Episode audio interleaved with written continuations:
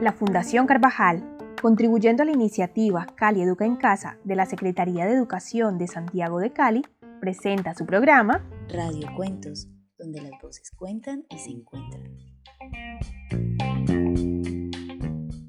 Un espacio para encontrarnos con la literatura y las letras por medio de la radio. Cada semana llevaremos hasta tu casa diversas historias y temas de interés que nos invitarán a disfrutar de la magia de la lectura y a aprender en familia.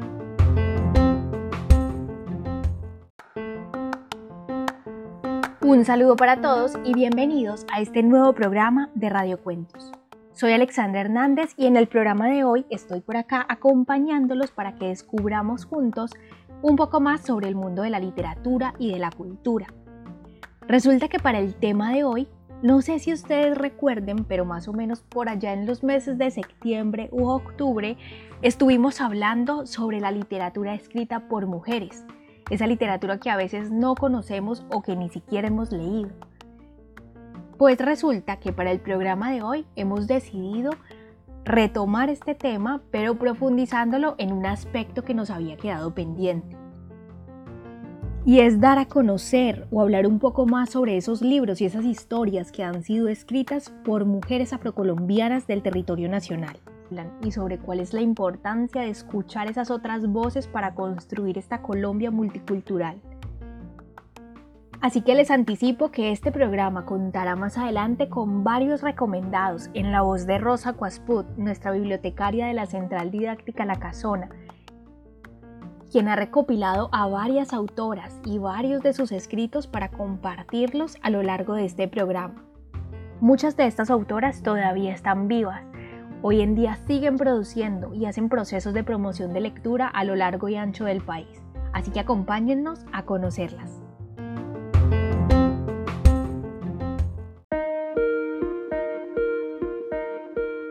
Para iniciar con este tema es necesario que iniciemos partiendo del hecho de que existe un término para designar cierto tipo de literatura y este término es la literatura afrocolombiana.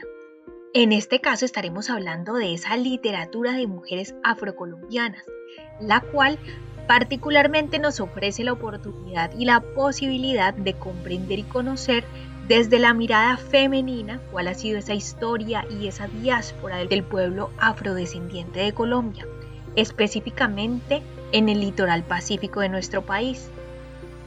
Esta literatura, lo que hablan sus historias, lo que se atreven a contar, nos cuenta sobre sus diferentes formas de vida, sobre su cultura, su cosmovisión, sobre, sus sobre su perspectiva, sobre sus perspectivas en un país que es multicultural, que un país que un país que se pretende globalizar cada vez a unos pasos más acelerados y que enfrenta todos los días conflictos de diversos tipos, de diverso índole, que afectan el buen desarrollo del pueblo colombiano desde todas sus ópticas, pero que particularmente confluyen en el pueblo afrodescendiente, pues es un pueblo que ha sido victimizado desde su llegada a América y que hoy en día todavía en nuestro país enfrenta grandes situaciones y condiciones de desigualdad.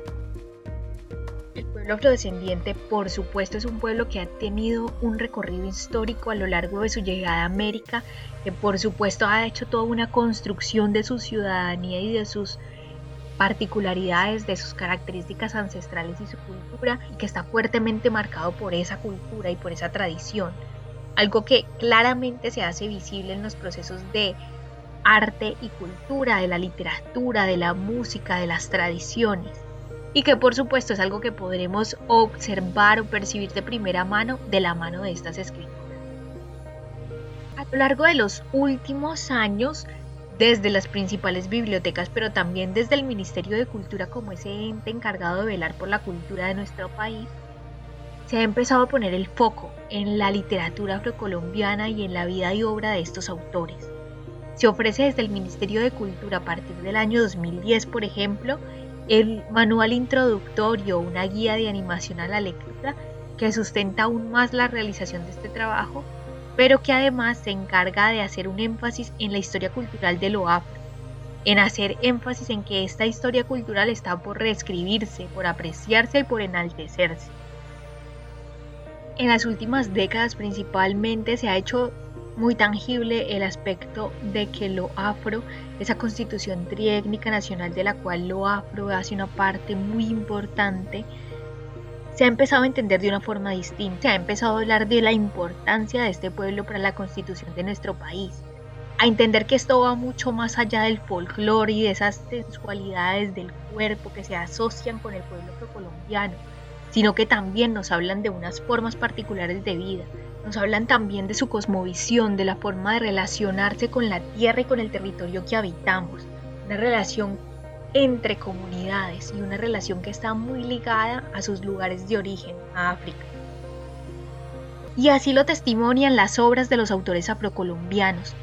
Desde hace siglo y medio aproximadamente, estos autores empezaron a romper esa solemnidad de lo que era la cultura letrada en nuestro país y empezaron a enriquecerla con sus diferentes tradiciones culturales, con sus alegrías orales, con sus letanías rituales, con todos esos rasgos culturales que por medio de la oralidad, lo que se puede conocer ahora como oralitura, han ido construyendo estas comunidades.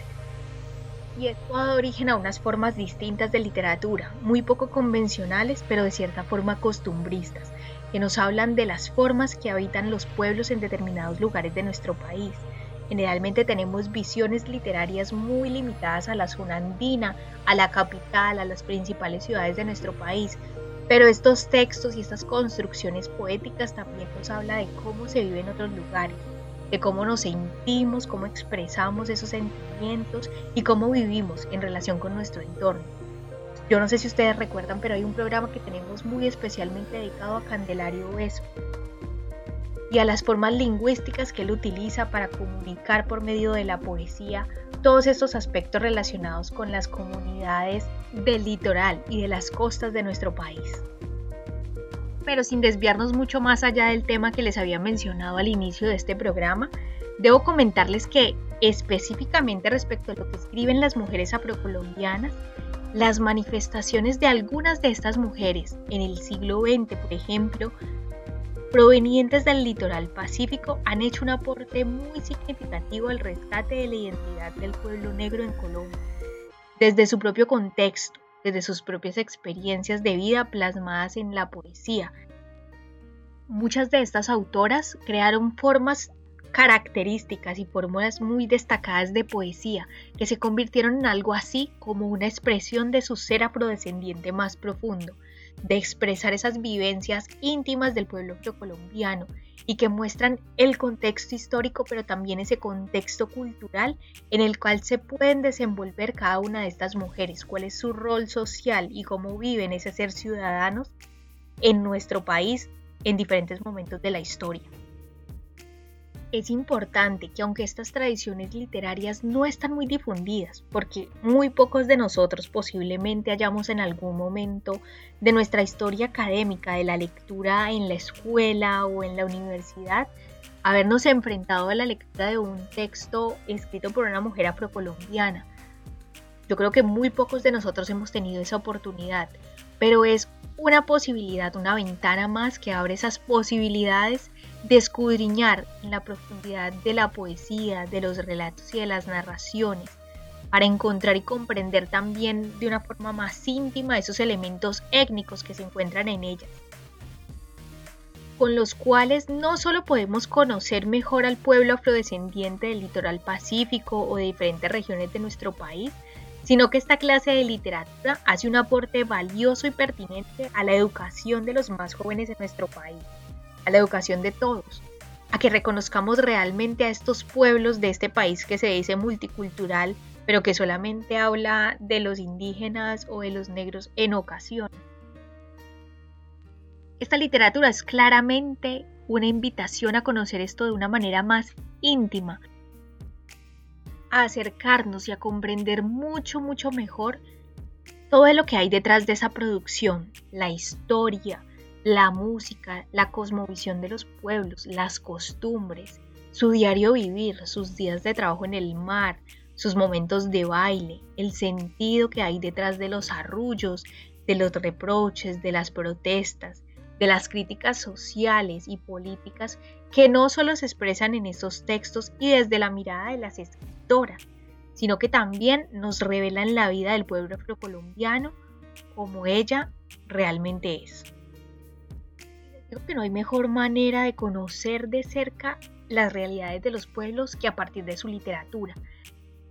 Estos escritos, estas obras literarias y más de la mano de estas escritoras nos pueden permitir abrir más allá nuestra mente y nuestro panorama de comprensión del mundo, sin tener que recurrir a literatura eurocentrista que tiene una visión sesgada de las vivencias del pueblo afrocolombiano, porque eso sí seguramente hayamos escuchado y hayamos encontrado en la literatura.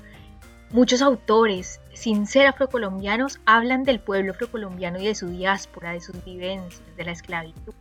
Pero qué mejor manera de acercarnos a estas realidades que a partir de lo, que escriben y lo que narran los propios pueblos afrocolombianos.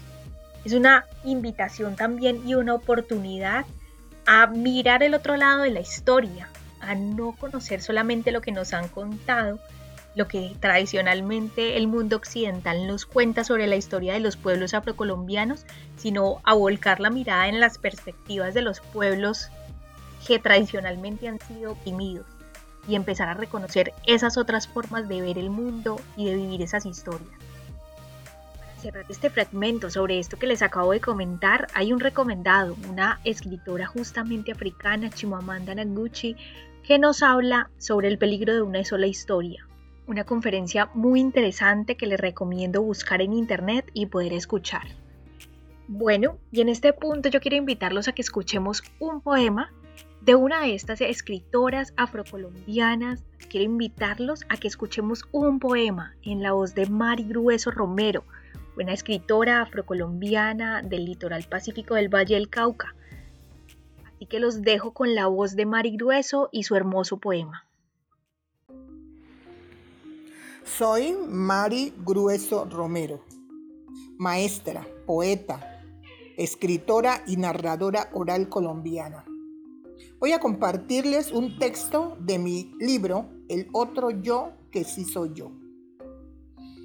Ese otro yo que sí soy yo ha visto a mi pueblo y a mi gente deambular con la miseria y en medio de la miseria ese otro yo que sí soy yo, que ha visto al hombre de mi raza agachado mirando la tierra, trabajando con afán desde que raya la aurora hasta que el sol declina.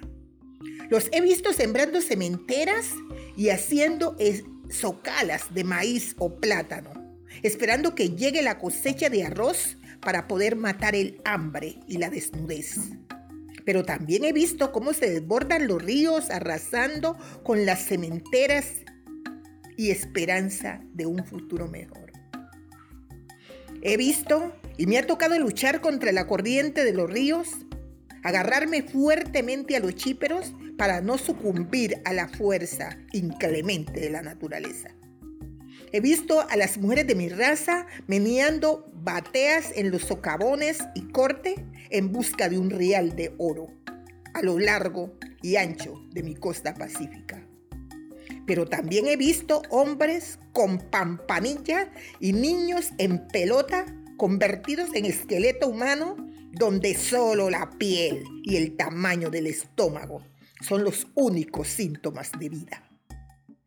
Ese otro yo, que sí soy yo, he visto mujeres de mi raza cargando a cuesta el peso de un hogar, a hijos pidiendo un pan y madres angustiadas que por conseguir calmar el hambre de su hijo, se les ha aumentado la carga familiar.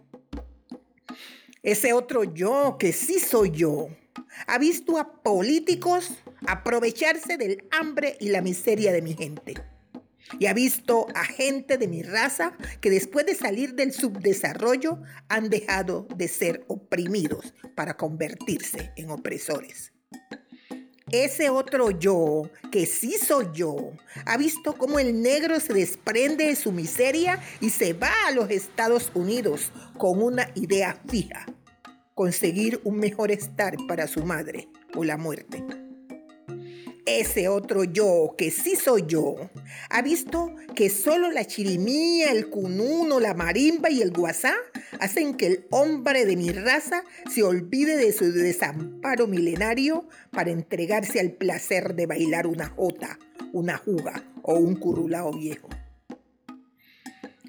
Ese otro yo, que sí soy yo, fustiga fuertemente su pluma contra el papel como único medio de desahogar su impotencia. Bueno, y regresamos de escuchar este poema. Espero que lo hayan disfrutado tanto como nosotros cada vez que lo oímos.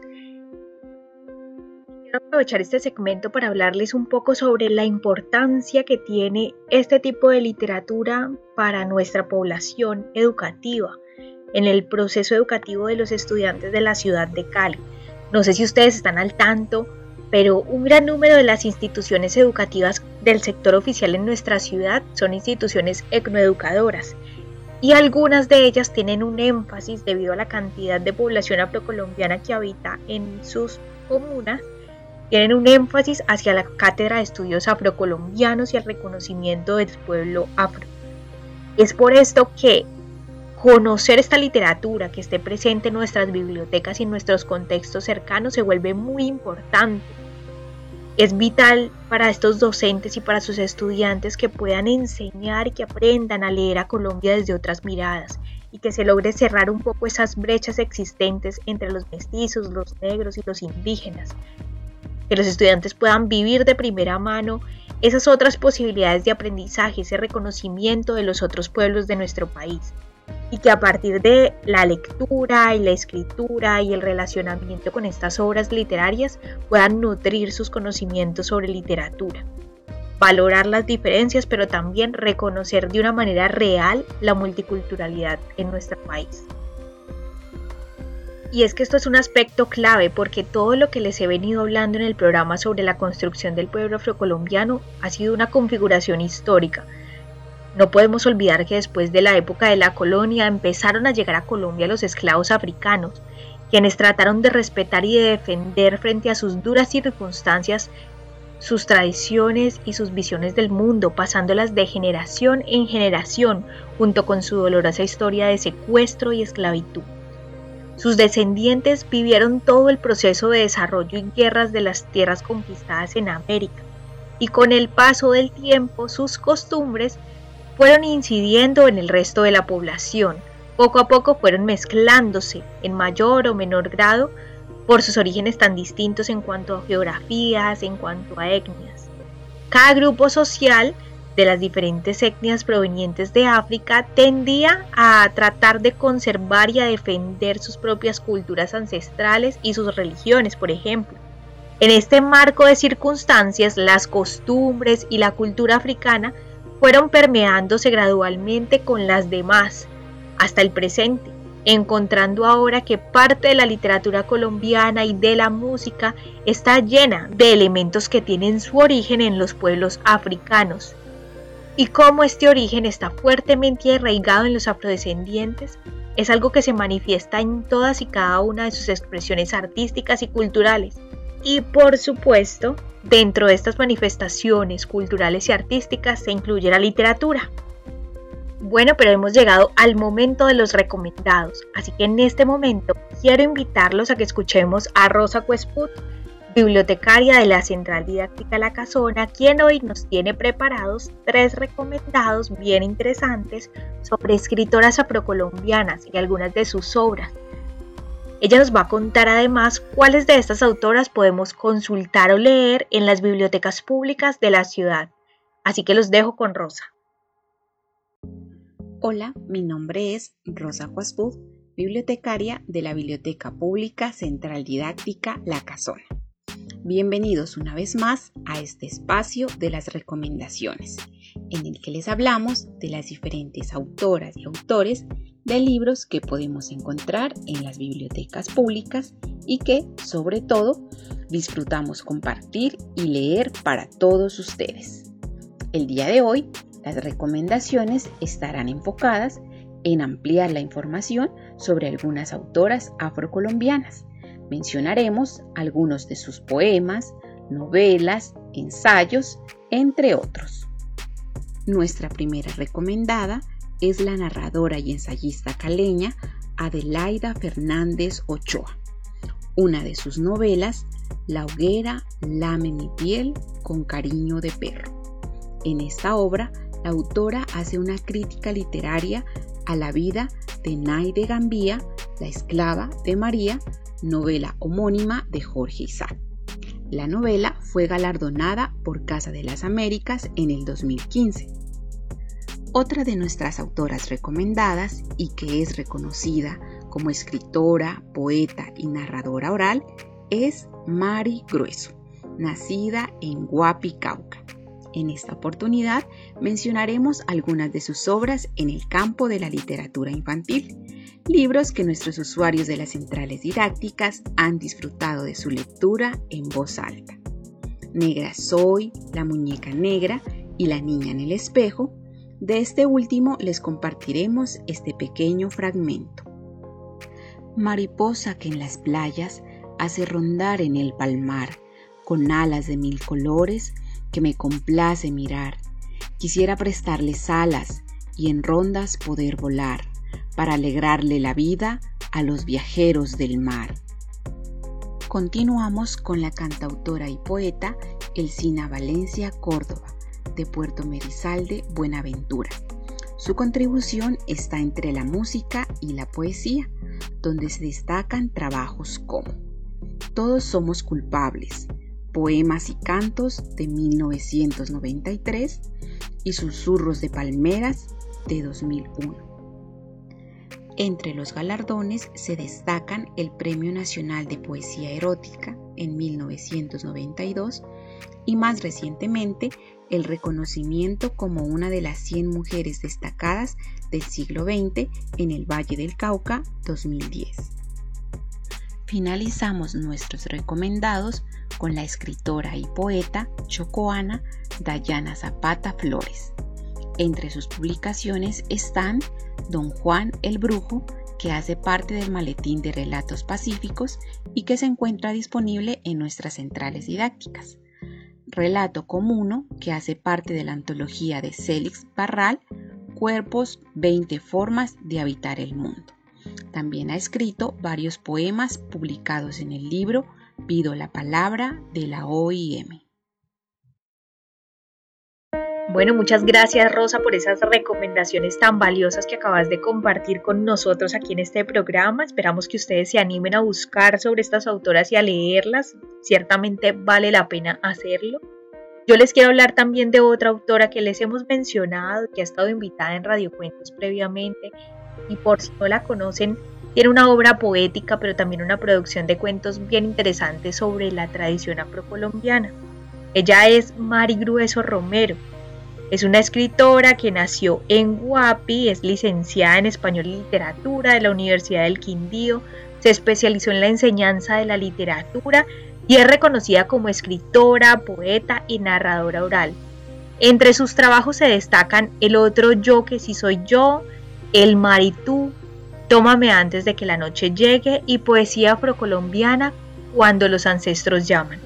En el campo de la literatura infantil, como les contaba, ella también tiene algunas obras destacadas, como El baúl a la escuela, la antología de literatura infantil, Negra Soy, La muñeca negra, una obra muy conocida de ella, y La niña en el espejo, entre muchas otras que si se van a buscar el programa de Radio Cuentos que grabamos el año pasado con ella, podrán encontrar unas grandes recomendaciones también para explorar con sus niños.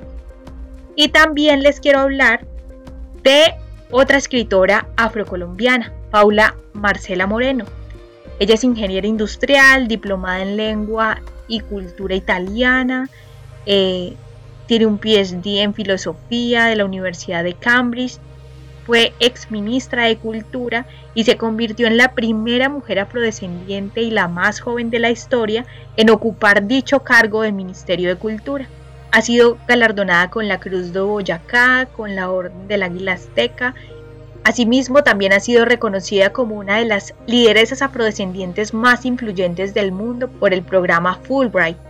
Su reciente libro se inscribe en el género Memorias y se titula El poder de lo invisible publicado en el año 2010. Por supuesto, estas son solo algunas de esas autoras, escritoras afrocolombianas con las que contamos en nuestro país. Otra autora que también les quiero recomendar es Belia Vidal Romero, eh, de Bahía Solano, quien ha publicado recientemente un bello libro que se llama Aguas de Estuario, un libro epistolar que vale la pena descubrir también. Y con estos pequeños recomendados queremos finalizar el programa de hoy.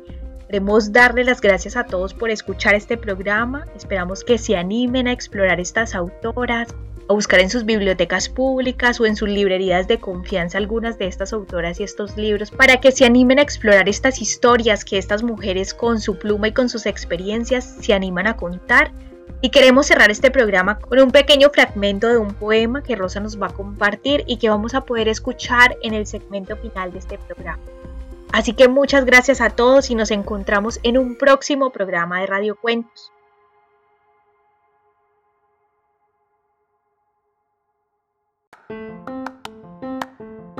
Poema de la poeta Lucrecia Panchano. Lágrimas de dolor. Llegó llorando el negrito con su ojito moreteado y su bendita hinchada donde su taita tapiaba la leña pachar al fogón. Su taita al verlo sintió que por dentro, pero muy dentro, en el mismo corazón, algo se le desgarró Vení acá, mi muchachito, decime quién te hizo eso, contame quién te estropeó. Decímelo ligerito, que por este puñado de cruces, que sea grande o sea chiquito, lo mato de un pescozón. Pero nada podemos hacer, taita, porque fue el hijo del patrón. Si le cascamos nos echan y peor nos va a los dos. Maldita sea la diferencia de color, de raza, de religiones, que unos nazcan paseramos y señores y otros esclavos y peones.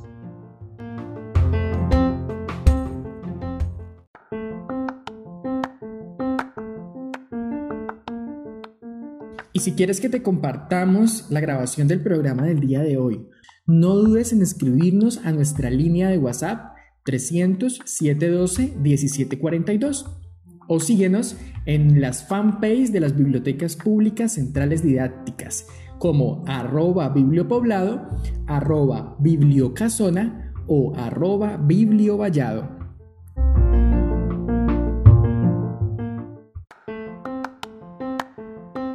Las bibliotecas públicas centrales didácticas de la Fundación Carvajal, desde la iniciativa Cali Educa en Casa, presentaron su programa Radio Cuentos, donde las voces cuentan y se encuentran.